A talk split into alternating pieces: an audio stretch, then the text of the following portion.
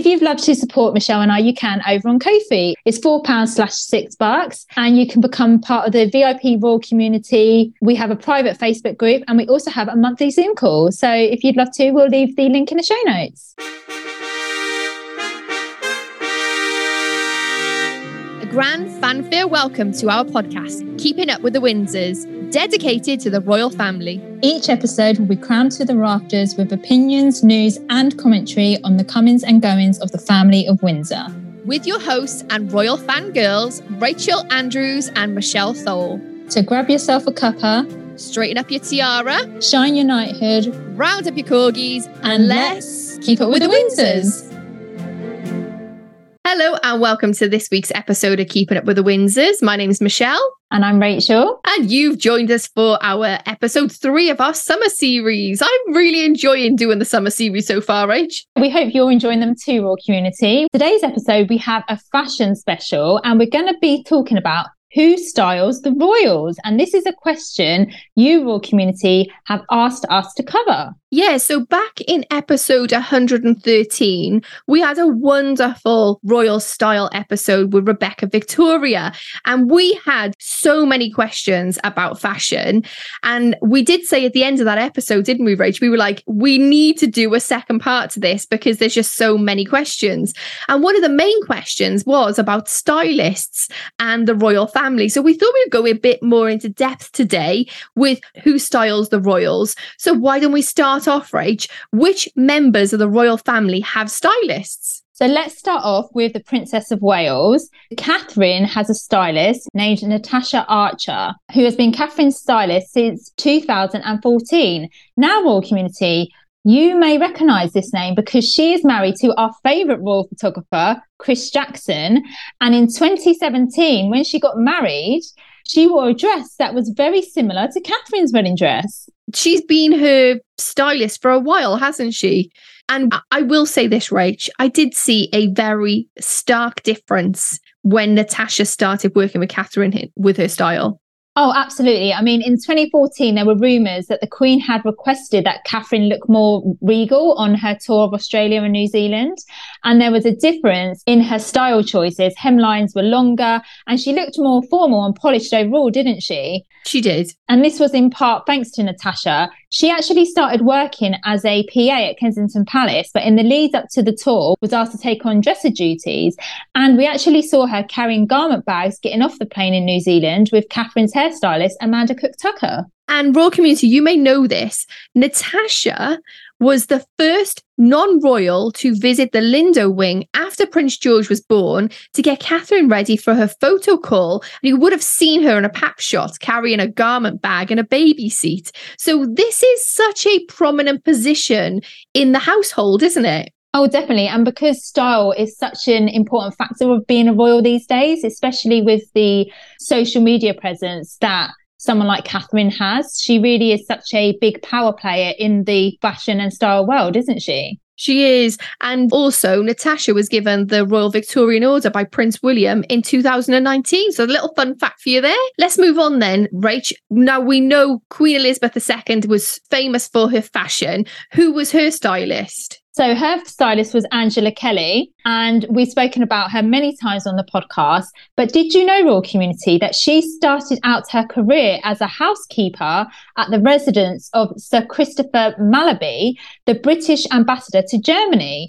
And she met the Queen when she and Prince Philip visited the ambassador in nineteen ninety-two. And it was then the Queen offered Angela a position as her dresser when she shared an interest to return back to the U K. And she eventually joined Buckingham Palace staff as the Queen's dresser in nineteen ninety-three. I love this story in The Other Side of the Coin. I thought it was so touching and a little insight into Queen Elizabeth the Second and Prince Philip, because she'd asked, oh, who is going to be visiting next?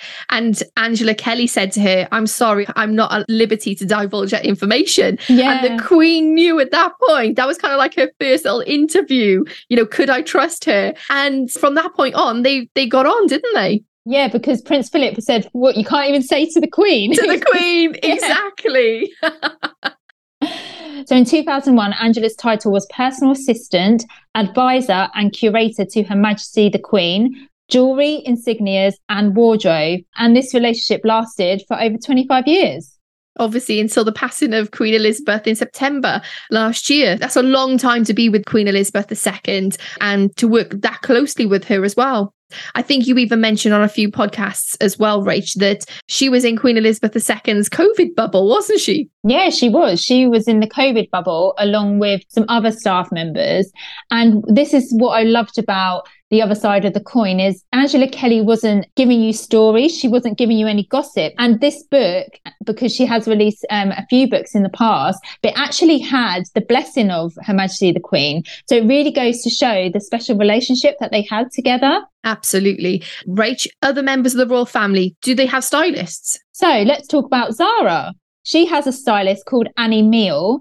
And fun fact, royal community, you can actually follow her over on Instagram because she has an Instagram account. Yay! She's worked with Zara for many years and she supports British and Australian designers because Zara and Mike and their children spend a lot of time over in Australia and they work over there a lot, don't they? They do. What I love about following Annie is that she posts a lot of Zara's outfits over on her Instagram stories. If you want to know what's coming from Zara, follow her account. And we've said before, haven't we, Shel? The last few years, Zara's really had this style emergence. We've seen bright colours from her. She was probably one of our standouts from the Platinum Jubilee, wasn't she? one hundred percent. Everything was a fashion moment for Zara during that time. And she hasn't stopped since. I think everything that she's worn, I've really enjoyed seeing her style evolution and kind of just bringing her personality through. The funniest thing was one of her big style moments was when she met Mike Tyndall when he was on I'm a Celebrity, Get Me Out of Here. And she had those shorts on. I was like, oh my gosh, look, there's a princess with shorts on, you know? From that point, I think most other eyes were on her. Okay, what about the York sisters, Rach? So let's talk about Princess Beatrice. She is styled by Olivia Buckingham. And the same as Annie, she also has an Instagram account where she regularly posts Beatrice's outfits. Now, Beatrice has stepped up her fashion game recently. We've spoken about this on the podcast quite a few times. Olivia dresses celebrities. She's a stylist for the rapper Eve. Do you remember Eve, Shel? Oh, yes. Do I remember Eve? She was with Gwen Stefani. Of course I remember Eve. She's also a creative consultant and has been a Vogue Hong Kong contributor for over ten years. Oh, nice. So what we've seen with Beatrice, she's created a more sophisticated and elegant look, whether it be for the Jordan Royal Family wedding, which was such a talking point, and more recently, her floral Monique Lhuillier dress that she wore for Royal Ascot this year. Which you loved, didn't you? I loved it. And a lot of people, including the fashion press, picked up on this look, didn't they? Yeah, and it's very unusual for them to pick up on Princess Beatrice over other members of the royal family that were there that day. So that tells you everything, really, doesn't it? Yeah, and I think it is definitely since working with a stylist. Beatrice has had a lot of slack in the past, hasn't she? For yeah. what she's worn. Same mm. with Eugenie. Now, royal community, we don't know if Eugenie works with a stylist. I'm guessing for the big events like what when we saw her at the Platinum Jubilee, when we saw her at the coronation, she probably did have people or a person that helped her create those looks. But unfortunately, we don't know. And other members of the royal family, like the Princess Royal, like the Duchess of Edinburgh, like the G- Duke of Edinburgh, and the King and the Queen, we're not quite sure actually about their stylist. We assume they would possibly have help. Maybe Princess Royal's like, nope, I know what I want to do. You know, she's very traditional and practical in her choices. Um, But also, Rach, we've seen a real good style evolution from Sophie over this last year. Definitely. Again, we don't know who styles her. But I think she really steps out on her own when she's at those bigger occasions, like Royal Ascot, like the church services. Her looks are very streamlined mm. and they're very tailored and they fit her very well. Her coronation gown was a real standout, wasn't oh. it? Sophie's dress at the Queen's funeral. There was so much symbolism to that. And that was created by Susanna London, who also created her coronation outfit. Yeah. So I think she does work not necessarily with a stylist, but she has certain dress designers that she goes to. The same as Queen Camilla. Queen Camilla works a lot with Bruce Oldfield, who created her coronation gown, which was absolutely spectacular. The attention to detail was absolutely beautiful. So, Rach, this is the one thing for me that I have to get my head around, because you've got celebrity stylists and then you've got royal stylists. So let's talk a little bit about the differences between the two of those. The role of the stylist is different to royal dressing of the past, when there would be a court dresser who supplied the majority of the garments.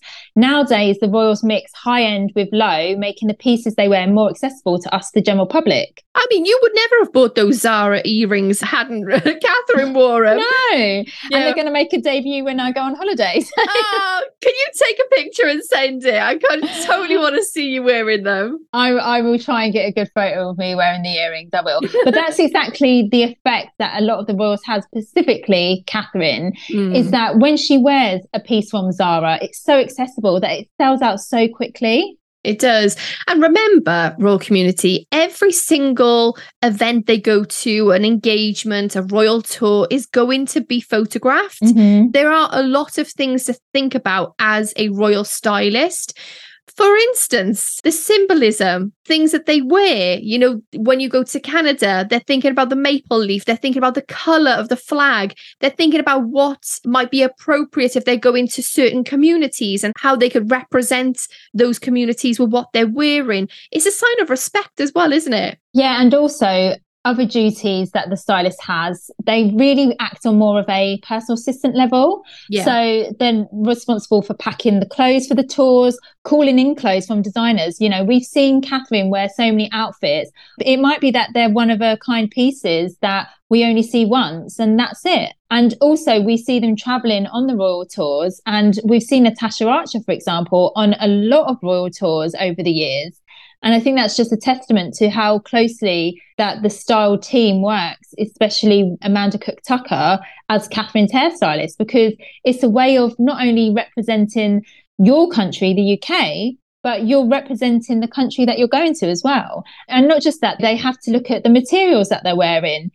Are they going to step off of the plane and it's going to be really windy? Yeah. You know, they need like a weighted skirt. Yeah. We've heard before that the Queen actually used to wear weights in her skirts and dresses, didn't she, to hold the hems down. And I think this is what's important, is we've said it time and time again, the royals can't really speak out, but they actually let their outfits do the talking for them. Yeah. And also as well, they go to so many different countries and the different weather conditions, you know, are they going to be cold? And also, are they going to be comfortable? We've seen a few undergarments of the royals, like with little slip-ons for their shoes and grips on the bottom of their tights and all those things that a stylist would have to think about and provide for the royal. Um, another thing I would say that's different between a celebrity stylist and a royal stylist is a royal stylist is more of an in-house person. They work with one person. A celebrity stylist probably has a few people on their books. And they probably come to them, or they may potentially go out and do a world tour or something with a celebrity. But do you see what I mean? It's a very all-encompassing job. They're responsible for the maintenance, the upkeep, the storage of the outfits. And remember, and some of these outfits have historical importance, so they need to be preserved in a way and looked after. And that's another extra bit that maybe a celebrity stylist isn't really privy to, you know? And another thing we have to think about is when you take a picture, sometimes certain materials can become transparent with the flash. So they also have to think about, is the royal's modesty being upheld in all different ways? And plus, this outfit needs to look good in every single angle. So it's not just one of those things where they're on the red carpet and they're just having their photo taken from the front. It needs to be a three hundred sixty degree like show-stopping moment. It's such a fine balancing act. And what's really interesting is the difference between royal style and celebrity style is, we've heard before that there's certain rules, isn't there, about how a royal should dress. And I think that's probably changed over the years as we've come into this social media climate as such. Us as royal fans, we're not looking at someone like Kim Kardashian, for example. It's really sexy and it's really out there and you probably wouldn't wear it. But with a royal, the way they dress, nine times out of ten, you probably would wear something very similar or replicate, you know, and mm. I'm saying replicate as in replicate, yeah, Catherine, what they're going to be wearing, because you want to look how they look. Rach, we want to chat now about the funding for the clothes. How is the royal clothing budget funded? It's generally funded through the Duchy of Cornwall and Lancaster. Prince Charles at the time gave an allowance each year to William and Harry. Obviously, Harry doesn't have that anymore. And royal outfits would come out of this money. All the other working royals get paid through the Lancaster Duchy or use their own private money. So, for instance, Beatrice isn't a working royal, so she would use her own private money to employ someone like Olivia Buckingham. But with Catherine, for example, Natasha Archer, her stylist, so she would now get paid through the Duchy of Cornwall because now the Prince and Princess of Wales, obviously Mister Moneybags, has the, Prince William has the money. When you're going on a royal tour, as we've spoken about, you're there to represent your country. And also local designers as well. So there is a certain amount of money that has to get spent because they're getting photographed every single day. Images of them are on the front pages of magazines, of newspapers. They want the fashion shot. That's what you're looking at. It's sometimes it's not even about the work. It's, oh, what's Catherine wearing? You know? Which is something that we brought up the other day about why she had so many spotty dresses. It was like, yeah. She's got this there's a very similar dress dots. the yeah. polka dot dress. Like, why have she got so many polka dot dresses? That's what we were bringing up. That money is there, but why would you spend it on another dress if you have a very similar dress in your wardrobe? If you want to listen to that episode, I'll pop it in the show notes for you. Let's move on, Shell. Question um, that comes up quite a lot is is it true the royals can't accept freebies? Ooh, now this is a bit of a yes and a no answer, because I looked on the Royal Family website. I wanted to get some official data, and this is what it says under the gift policy. It says, the fundamental principle governing the acceptance of gifts by members of the Royal Family is that no gifts, including hospitality or services, should be accepted, which would or might appear to be place the member of the royal family under any obligation to the donor. In this regard, before accepting any gifts, careful consideration should always be given, wherever practicably, to the donor, the reason for and the occasion of the gift and the nature of the gift itself. Equally, before declining the offer of a gift, careful consideration should be given to any offence that might be caused by such action. In all cases, and particularly an official overseas trip, organisation and individuals should be discouraged from offering extravagant gifts. You know, for example, like gifts of super high value. Whilst always remaining sensitive to local custom, households should explore alternative gestures of goodwill during preliminary discussions about engagements. Now, we've also had a bit of a rumour that companies actually send clothes to the royals and then they wear them as like samples. So then I read a little bit from that gift policy about gifts from businesses, and this is what it says. Gifts offered by commercial enterprises in the U K should normally be declined unless they are offered as a souvenir of an official visit to the enterprise's premises, to mark a royal marriage or another special personal occasion. When gifts are accepted, the consent of the member of the royal family should be contingent upon the enterprise undertaking not to exploit the gift for commercial purposes. And here's where it gets interesting.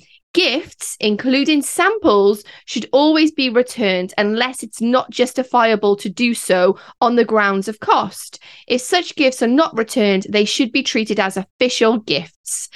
So that's kind of an open-ended way to say, yes, they can accept gifts only on certain occasions. So if a fashion house sent, for instance, Catherine a gown to wear, then that would actually sound like more of a commercial purpose to send that gift. Or if, for instance, a stylist contacted the designer and said, look, we're looking to purchase this outfit. Could you customize it for X, Y, and Z? And we'll have a look. And if we want to buy it, we can buy it. That might be a different thing. So you can see that there's a real fine line as to what is allowed and what's not. But this gift policy actually only pertains to the working members of the royal family. The members of the family that are not working members, they can actually accept gifts, and they can accept gifts for commercial purposes. We get this all the time because a lot of people say, oh, all these clothes, they would have loads of people sending stuff to them. They probably do, but they can't accept any of it. Yeah. I mean, we'd love it, wouldn't we? We got sent loads of free clothes. I'd be like, bring it on. Yeah. But that is the role of a celebrity, isn't it? That is the role of an influencer, not the role yeah. of the royals. Exactly. If they was a celebrity or an influencer, of course, they're then getting paid to advertise a certain designer, for example. But the whole point of someone, I know I keep bringing up Catherine, but I'm saying her because she is the most prominent fashion member of the royal family. When she wears something, for instance, by a designer like Jenny Packham, that's been purchased for her. That's been altered to her. It's bespoke, isn't it? It's bespoke. It's custom made for her. A lot of the designs are changed just for her. And you won't see that design again, but you'll see something very similar, but it's not the exact design specification that the designer would have originally created, but yeah. it's something made especially for her. And again, that's what we don't really see with celebrity style. We see, and this is a very um, American term, off the rack. Yeah. And so you get that obviously with high street pieces, what we see the royals wearing. A lot of the times they are tailored, and especially Catherine, if you see her in a Zara dress, for example, that's going to be tailored specifically for her. Well, another question we get asked a lot is, must the royals only wear U K designers? And we kind of briefly talked about that, but kind of give us the overview of the answer to that question, Rach. They're not made to just wear British designers, but it is a given that when they're wearing a British designer, they contribute to the fashion industry. As we've said, pieces worn will usually sell out once they've mm. worn them. However, they also tend to choose designers from the countries that they are visiting to. In twenty sixteen, on a visit to Canada, Catherine wore a coat by Canadian designer Sentala, and this style is still one of the designer's best sellers due to what we now know as the Kate effect. Yeah. Yeah, and in twenty nineteen, on a visit to Pakistan, Catherine wore two shalwar kameez, which is a pair of trousers, and a dupatta, which is a tunic, by local designer Maheen Khan. Fun fact about Maheen Khan, she actually worked with Catherine Walker, who ah. is one of Catherine's go-to designers and was one of Diana's go-to designers as well. That's a full circle moment right there, isn't it? Exactly, exactly. So, Shel, do you think that the royals follow trends? I'm going to say no. They never follow trends, but they're always in style. Yes. Now, the reason why is because they need to look timeless in photos, because people are going to see these in one hundred years' time. And when you look at it, you don't want to be like, oh, that is a seventies bell-bottom trouser. Do you know what I mean? They need to have a very elegant and timeless look, uh, but they also need to be relatable and regal, but not attention grabbing. It baffles me the amount of diplomacy that is taken just to dress a royal. And I think this is why the role of the stylist is so important, because like we spoke about at the beginning of the episode, they have to think about all those factors combined. Yeah. And that's just to create one outfit, one look that we may only see them in for a few hours, but from that one shot, that image will go around the world, won't it? And that is also added onto the fact that each engagement isn't just one outfit. Sometimes there's two to five choices for the royal to choose for that day, for that engagement, and also a backup just in case something happens. Now, I wanted to bring up the king here, Rach, because to do with trends, the king's never follows a trend, ever. Now, in the nineties, he continued to wear a double-breasted suit jacket, even though the style changed to single-breasted. And a lot of people were really ribbing him for this, but he stayed strong. And I had to laugh so much when I was doing some research, because it said here, at a launch party for London's Men's Fashion Week at Saint James's Palace in twenty twelve, the king said, "I have lurched from being the best dressed man to being the worst dressed man. Meanwhile, I've gone on like a stopped clock, and my time comes around every twenty-five years. I love that. And I actually remember a few years ago, Edward Enfield, who was the British Vogue editor, actually said Prince Charles was one of the most fashionable men of the twenty-first century. And yeah. I truly believe that. We've seen the king over the years. Like you said, Shel, he recycles clothes, doesn't he? Yeah. And his style is timeless because it comes back around. And that's exactly what he's saying, you know. He might not be fashionable twenty years ago, but that style all of a sudden becomes fashionable again. And then he's really prominent again. I mean, the man's in his seventies and he just looks so sharp. And we've seen his suits up close. The tailoring is impeccable. Mm. And you can tell why he doesn't need to buy clothes very often, because these pieces are made to last and it's quality over quantity. When I was kind of looking into royal fashion today, I know we talk a lot about the females of the family, but I actually wanted to mention the King for that specific reason. He's known for these detailed tailored suits, from, you know, pocket squares to ornate buttons, these amazingly beautiful crafted ties, which for me in person are just spectacular. But he does really buy these investment pieces. We mentioned a stop clock. A stop clock is right twice a day. And I think that's what he's saying. Like, who cares? That's what I like. I also think the King is the king of stealth wealth dressing. Have you heard of this concept, Rach? I have. I have. Now, this is quite a new thing, isn't it? That's come mm. around in the last few months. Yeah, quiet luxury, stealth wealth. So labels are a massive no-no for royal fashion. You'll never see like Dolce and Gabbana or something on any of the royals as a label on their actual clothing. But all the items of clothing that they buy are mega expensive. This is called stealth wealth dressing, when they could be wearing a plain jumper, but it costs seven hundred pounds. So people who have money or are in the know, they get to wear that luxury, but they don't become mannequins for labels. I want to just say about the King and where he gets his clothes from. So he gets his suits from Anderson and Shepherd, Jeeves and Hawks, Eden Ravenscroft's, and Benson and Clegg. Shoes are from Trickers, Crockett's and Jones and Loeb. His shirts are handmade by Turnbull and Asser. And his country attire is by Burberry and Barber. He gets his knitwear from Johnston's of Elgin, and Lock and Co hatters of Saint James for his headwear. And all of these have the royal warrant. All of these are impeccable, bespoke places to go to get your clothing.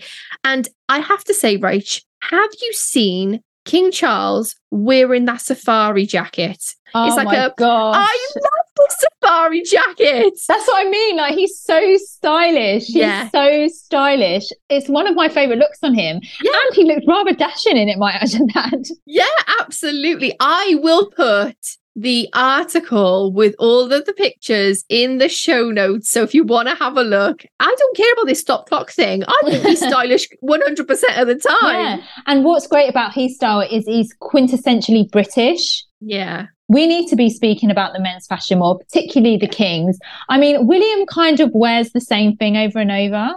Yeah. Same colours. He knows what looks good on him and he just repeats it. Yeah. And he lets Catherine have her moment with the fashion stakes because he knows that's what the people want from her, right? Which I think, to be honest, makes them a real power couple, that he's able to step back even though he has a more prominent position within the family. So, oh, absolutely. Yeah. Remember, royal community, fashion is always about creating that illusion, creating that stature, creating status. And it's interesting how fashion changes over the years, but actually royal fashion seems to always be in style, doesn't it? Oh, always. And I think in fifty years' time, we'll look back at certain outfits that royals have worn and people will still be wearing similar outfits. Fashions come and go, but it's the classic looks, the timeless looks that stay the test of time. And that's what royal fashion is all about. Thank you so much for listening to our third in the series of our summer special. We've got our last episode coming up for you next week, which is one year on from Queen Elizabeth the Second. Yes, royal community, we can't believe it's been a year already. It's flown by. So tune in to listen to that episode next week.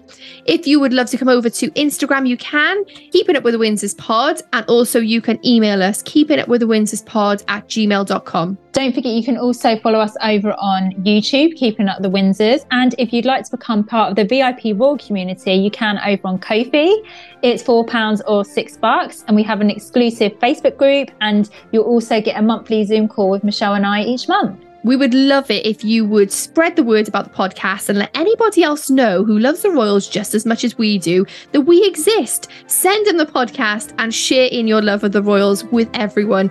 Thank you so much for being here. We will see you next week on Keeping Up With The Windsors.